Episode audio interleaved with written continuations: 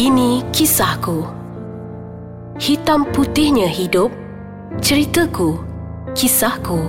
Bismillahirrahmanirrahim. Assalamualaikum warahmatullahi taala wabarakatuh. Salam sejahtera, salam sehati sejiwa saya ucapkan kepada pendengar podcast Ais Kacang. Ini kisahku bersama saya Cikgu Erin.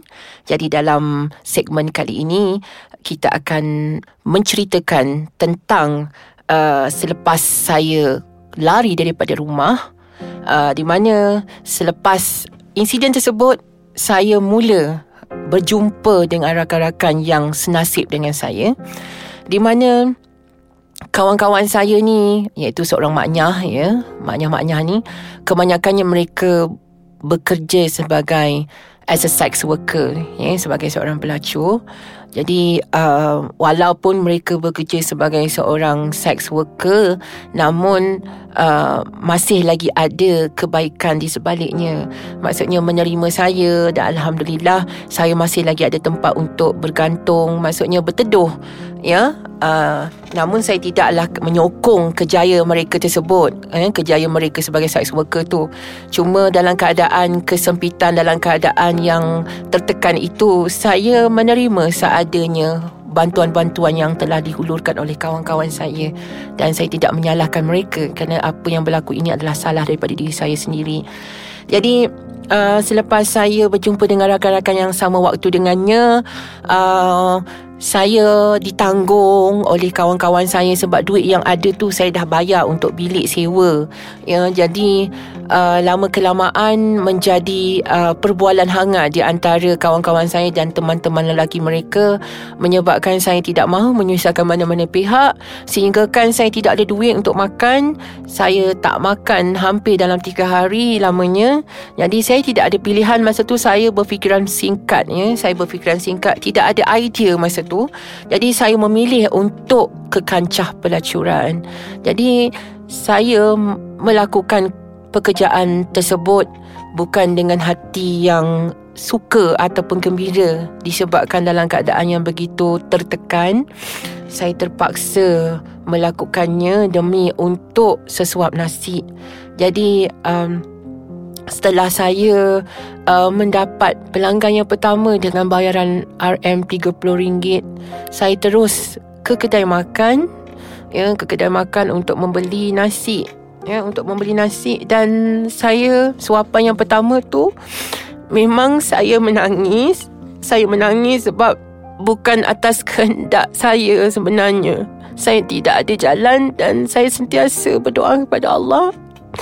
Saya buat ni bukan saya suka. Saya terpaksa. Saya tidak ada lagi jalan untuk uh, memberikan saya tenaga. Dah tiga hari tak makan. Cuma berbekalkan air paip sahaja. Nak minta dengan orang malu. Tak nak menyusahkan siapa-siapa. Saya bawa diri saya ke lorong untuk mencari rezeki, mendapatkan sesuap nasi.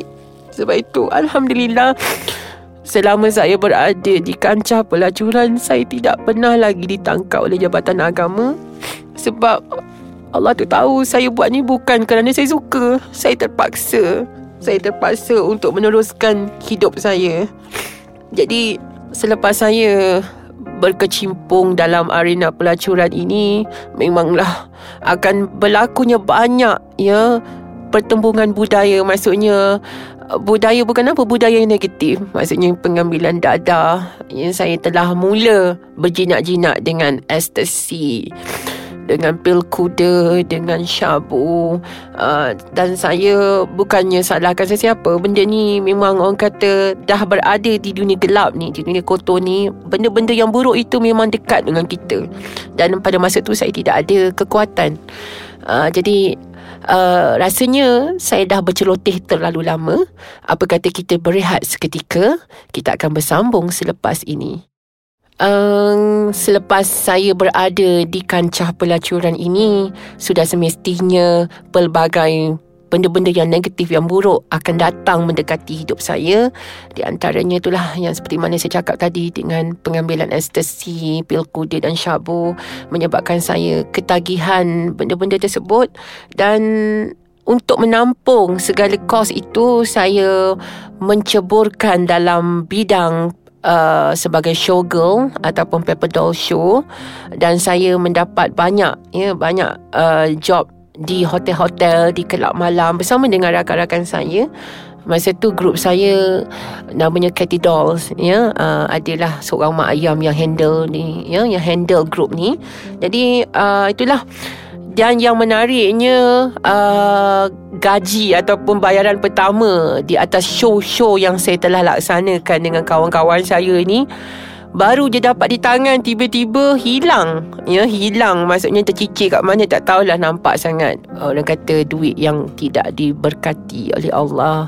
Jadi saya tidak merasa Duit show saya tu Untuk yang pertama kali lah Tapi show yang seterus-terusnya Saya dapat lah Cuma yang pertama tu Saya tak dapat. Tak tahulah Kena curi ke apa ke. Itu yang kadang-kadang Saya termangu Dan saya macam Terkejut lah Uh, tak merasa duit show yang pertama tu ya. Uh, Jadi selain daripada itu uh, orang kata uh, saya juga mempunyai ramai teman lelaki uh, yang suka nak mendampingi saya maklumlah uh, kalau dah cantik kalau dah pakai seksi ni banyaknya lelaki-lelaki yang orang kata berniat jahat pada diri saya. Uh, dia orang tahu kita maknya kadang-kadang dia orang tahu yang kita ni tak boleh kahwin, tak boleh ada anak. Uh, memang walaupun operate macam mana sekalipun, walaupun ada uh, saluran peranakan seperti wanita tapi dia bukan seorang wanita yang original. Uh, jadi sebab itu kebanyakan uh, maknya-maknya ni terpedaya ya tertipu dengan nafsu mereka sendiri dengan imajinasi dan fantasi mereka sendiri namun alhamdulillah saya masih lagi ada kekuatan sewaktu saya tegar saya tidak pernah memikirkan untuk menjalani pembedahan pembuangan zakar saya ataupun pertukaran alat seksual saya. Sebab asas agama telah pun ada dan saya fikir baik buruknya kalau telah menjalani pembedahan tersebut akan berlaku banyak kompilasi-kompilasi terutamanya di bahagian otak di bahagian uh, saluran tersebut. Sebab pengalaman-pengalaman saya melihat kawan-kawan saya yang menjalani pembedahan uh, di mana kesan-kesan negatif terlalu banyak. Pada permulaan memanglah gembira, indah, ceria seperti mana yang diidam-idamkan. Namun di pertengahan ataupun di pengakhirannya itu begitu azab. Sebab itu saya tidak pernah berhasrat untuk menjalani pembedahan walaupun pada ketika itu saya begitu tegar saya begitu mengejar kecantikan dunia kecantikan. Nak cantik nak cantik cantik sampai jadi macam anak patung. Tapi bagi saya dah cantik pun ketenangan ataupun kebahagiaan itu tidak dapat saya miliki. Walaupun dari segi luaran orang tengok saya cantik saya lawa saya betul-betul perempuan dengan suara saya ni saya tak kepit-kepit. Uh, suara saya begitu lunak untuk menyanyi lagu apa pun tak ada masalah. Tak perlu saya nak uh, nak kecil-kecilkan suara saya nak jadi suara uh, suara manja ke tak perlu. Uh, sebab itu saya tidak menjadikan itu sebagai alasan untuk saya menjalani pembedahan-pembedahan yang tragis dalam hidup saya walaupun saya mampu untuk menempuhi fasa tersebut. Uh, jadi sebab itu uh, saya rasa uh, kekuatan yang Allah berikan kepada saya kemudian kesedaran walaupun pada permulaan saya terjebak dalam kancah pelacuran itu ibarat saya ni tidak berfikiran panjang namun setelah saya begitu tegar saya masih lagi ada kekuatan dan pendirian tentang uh, kesan-kesan negatif yang akan timbul kalau sekiranya saya menjalani pembedahan pertukaran jantina. Jadi kepada uh, kawan-kawan saya yang sebelum ini telah menjalani pembedahan tersebut, semoga tidak ada apa-apa yang berlaku.